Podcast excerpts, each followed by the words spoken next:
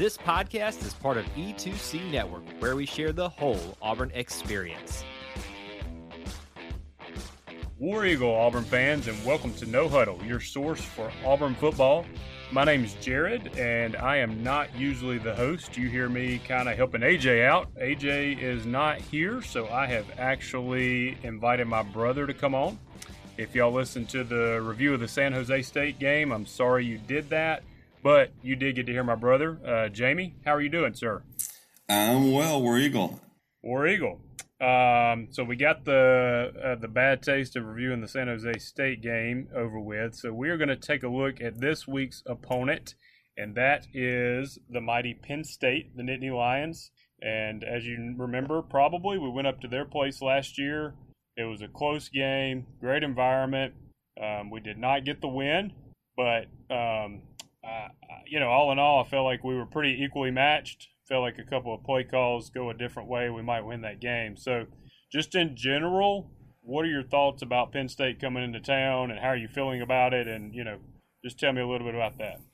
Yeah. So what should happen is exactly the reverse, reverse of what happened last year. Is they should come in. Our environment should be enough to be the difference. Um, we, if you go and look at the talent of recruiting over the last uh, five years, so that includes the red shirt year and also if anybody got a free year from COVID.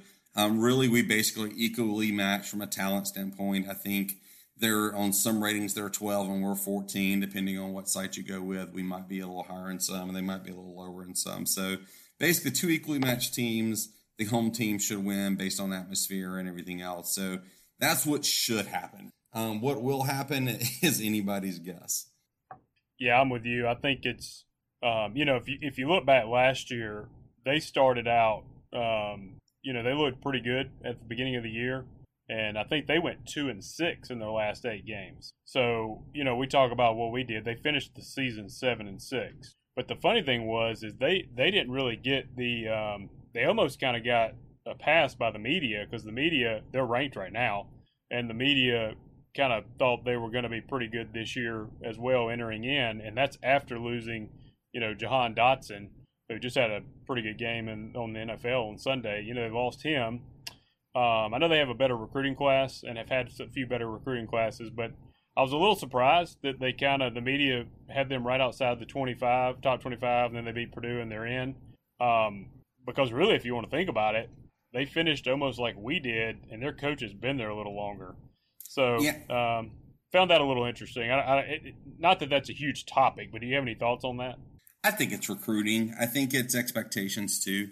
I think, um, as crazy as it sounds, there's not it, the Big Ten and Penn State is not the the boiler room that the SEC is, especially the SEC West is.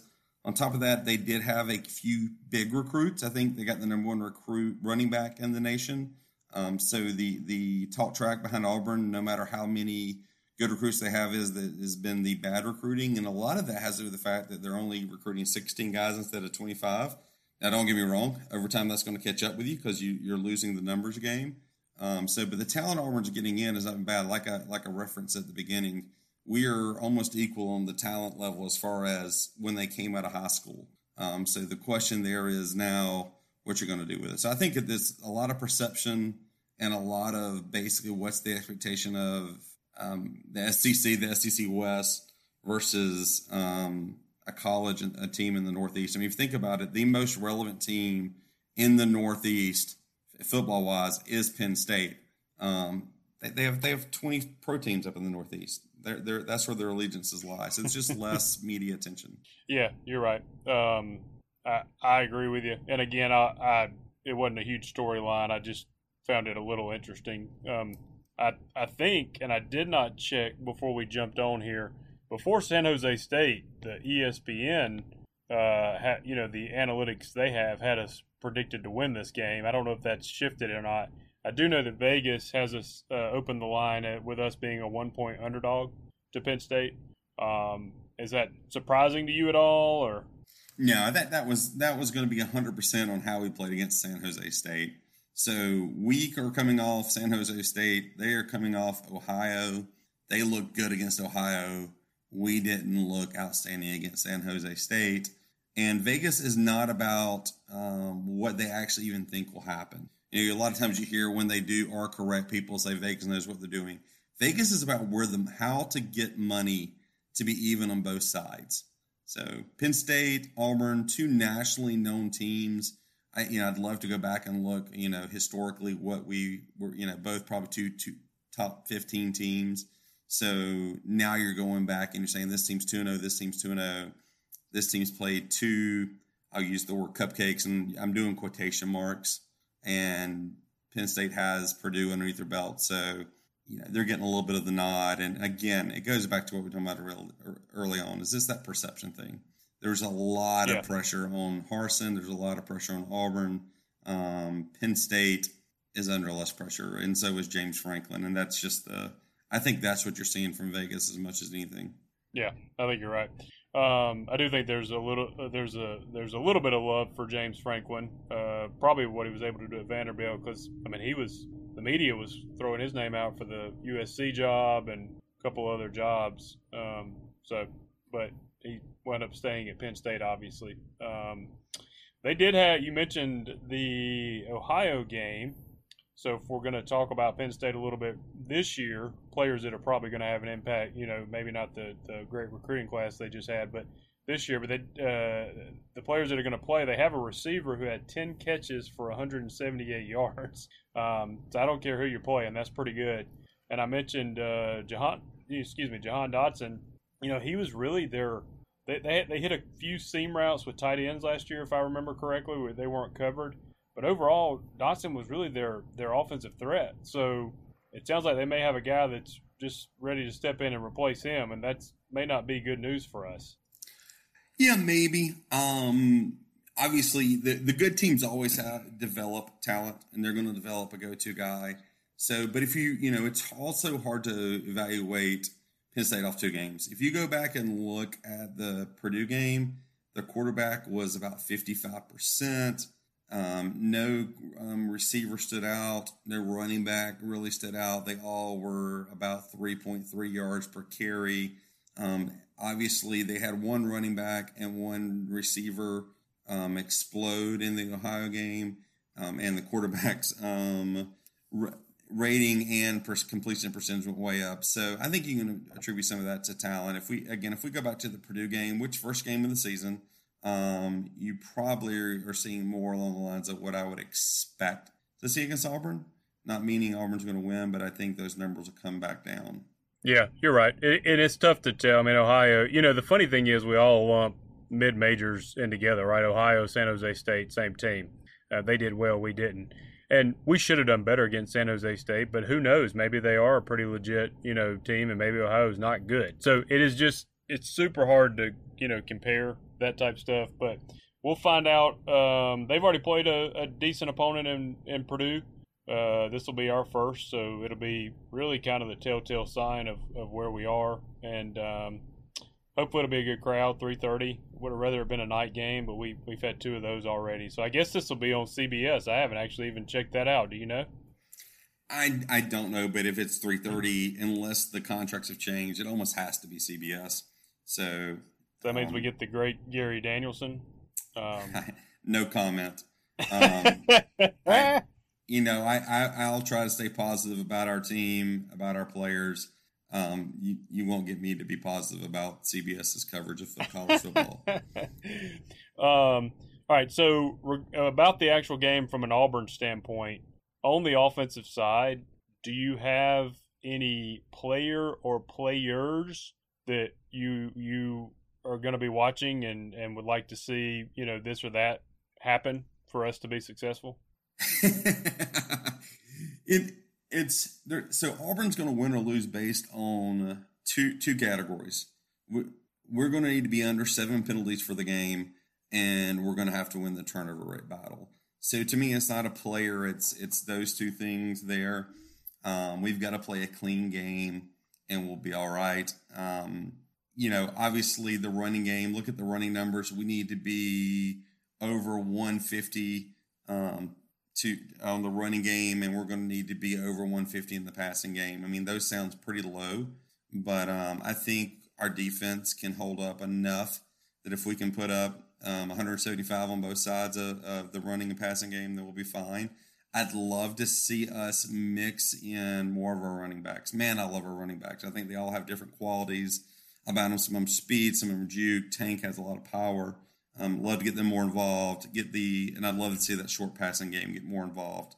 Um, I think we talked about this in the San Jose State game where more slants, more just um, quick passes help TJ out a little bit. So be, since he loves that first read so much, let's make that easier on him.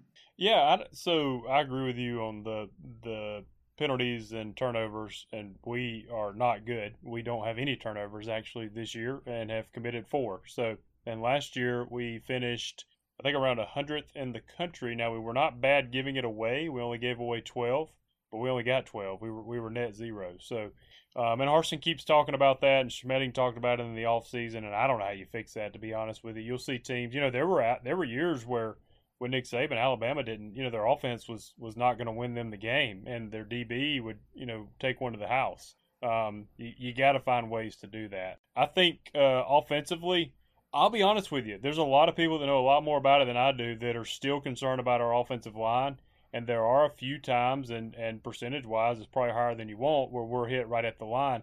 But I feel like I'm seeing more second level our running backs getting to the second level this year, which is allowing the jukes, right? Because we didn't used to. We, we I don't feel like we saw a lot of that last year, even against the smaller teams. So when you get Tank and Jarquez, and we only saw Damari, but he just hit a hole. He didn't have to juke. But Jarquez and Tank, when they get to that next level, they're not getting tackled. They're all they're making jukes, and they're getting another 15, 20 yards on top of that. I I've seen some things that are that will give me a little bit of hope from the offensive line um, but then there are times where they're getting stuffed right at the line, and you feel like that should really never happen against small opponents. So I guess overall I'm rambling, but to ask you, have you what is your perspective right now of what the O line can allow for the running backs? Um, it you know it starts up front with the O line on the offensive side and the D line on the defensive side. Um, Auburn has not been successful, and this is not a secret. This is not a bashing. This is public knowledge at recruiting offensive line over the last five years. Um, so there is a problem there. um, they have looked solid against two overmatched opponents. Um, I'm a big proponent of when you got somebody who's overmatched, you just bully them. You basically take these big old 300 pound offensive linemen and you let them that are stronger, bigger, um, uglier than the other team, and you let them just push them off the ball. Um, we haven't done that, so that is concerning when we're going against a team that should be more equally talented uh, on the defensive side of the ball. So again, you're have to game plan for that. Uh, we talked about this in San Jose State game. They planned for Auburn dominating the offensive line, so what they did is they did short passes and rollouts. Um, so I don't know if that's if TJ is great on the rollout um, as much, but we're going to have to game plan for that. Um, and then on the running game, I agree that's that's that's a concern if you want to have a great running game, have a great offensive line.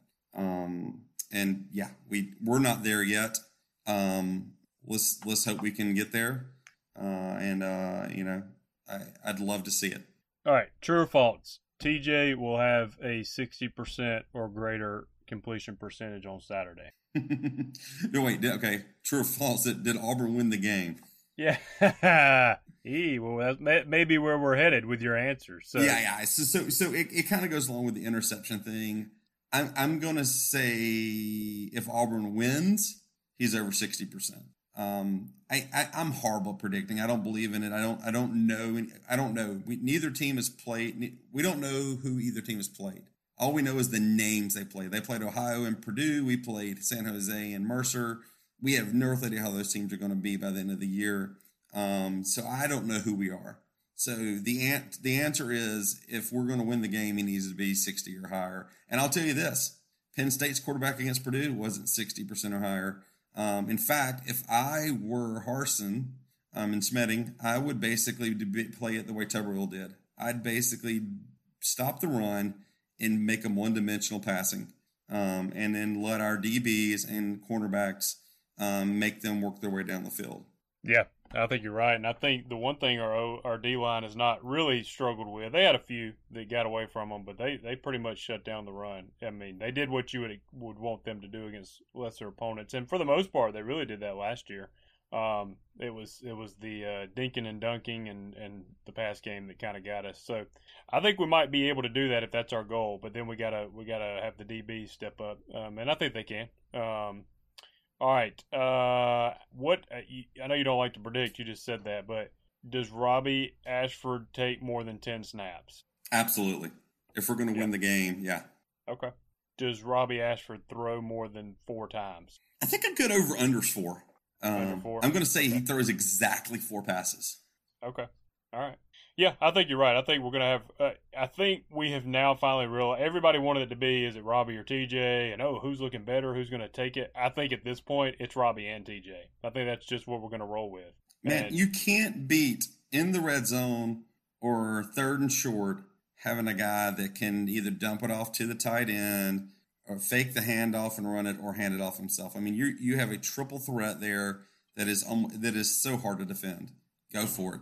I agree. And what did you think about um, last week, man? The San Jose State game. I mean, TJ's not known for that, and he, he pulled it and he, he plowed two guys over and got in. That was a surprise. I, I, I assume that caught San Jose State off guard.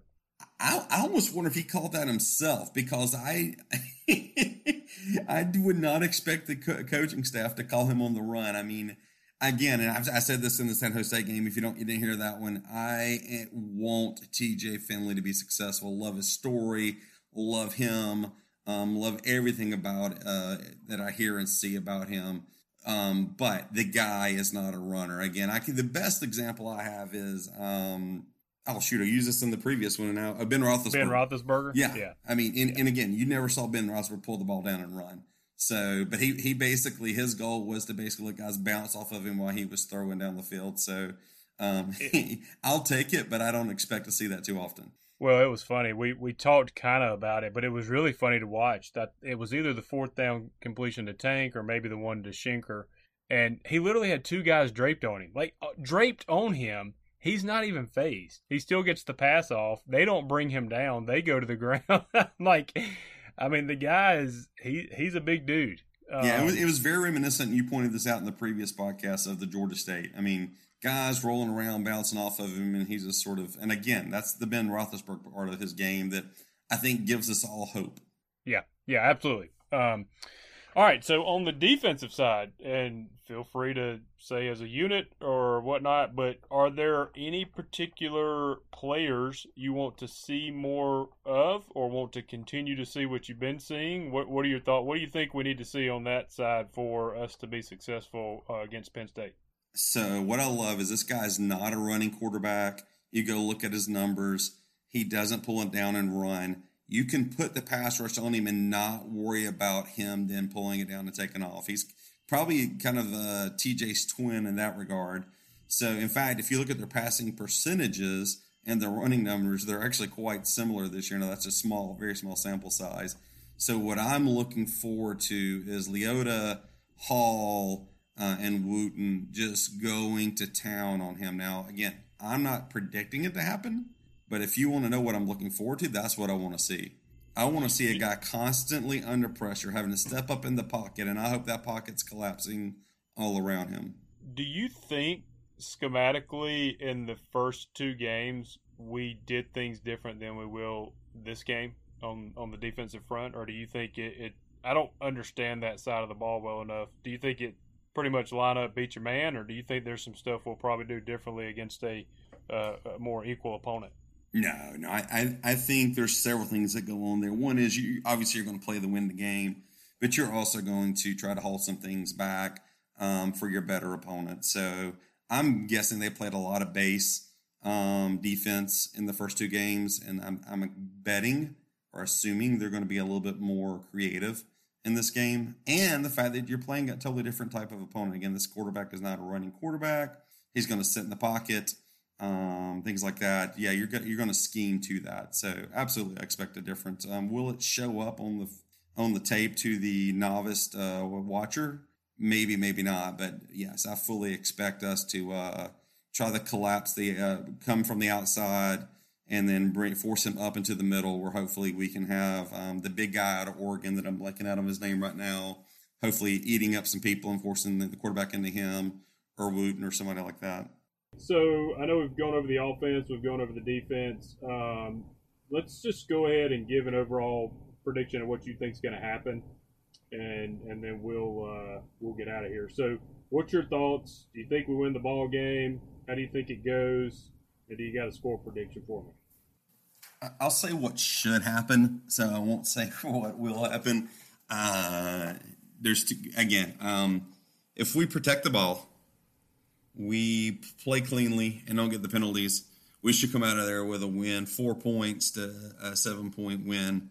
It'll it'll come down to the end of the game, um, but we should come out victorious. The home crowd should be the difference. Um, as as you're starting to hear, even from other SEC opponents, Jordan Hare is one of the toughest places to play. It would be even tougher if it was a night game. Um, but as you mentioned, um, we'll be at 3:30. But if we can be in there in the fourth quarter, um, get in there late, get the crowd into it as the sun starts setting later in the day, um, we should come out victorious. Like I said, um, you know, maybe 28-24 Auburn, uh, something like that. 28-24. Okay, I like it. Yeah, I think uh, this was before we started playing games. I, I predicted Auburn 28-17. I still feel like if we win the ball game, I think it's more in that category. Like if we're going, if we're going to win the ball game, we're doing well enough for that to happen. I'm going to stick with that score. I still think 28-17. I think our defense will let them move the ball down the field a little bit, uh, but will not let them get into the 20s. Um, and I do think that'll be enough to win the game. Obviously, we can't play like we did against San Jose State. We got to clean up some things, but I think we'll be more focused. I think teams do look ahead. To be honest with you, they'll never say that. Think that happened a little bit last weekend. So I'm excited about it. Uh, it'll be our first real test to get an idea where we are. And um, sounds like we both got us winning. So um, hopefully that'll be the case. I know AJ has us winning by 10.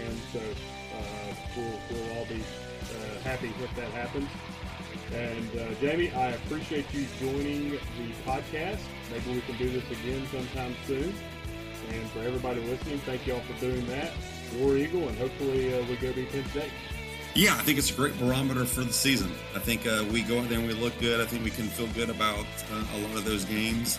If we go out there and struggle, then um, it could be in for a long season. So, but yeah, yeah. appreciate you having me on. I think it is a great barometer. You made a great point there. So, all right, well, War Eagle. War Eagle. Thank you for tuning in today's episode on the E2C Network. On your way out, I want to remind you to stop by e2cnetwork.com. It's your one stop shop for all our content across our podcast, YouTube channel, and much more. To stay up to date with us, make sure you're following social media accounts such as Facebook, Twitter, and Instagram. While our content here may always be Auburn sports heavy, if it's orange and blue, it's what we do. War Eagle.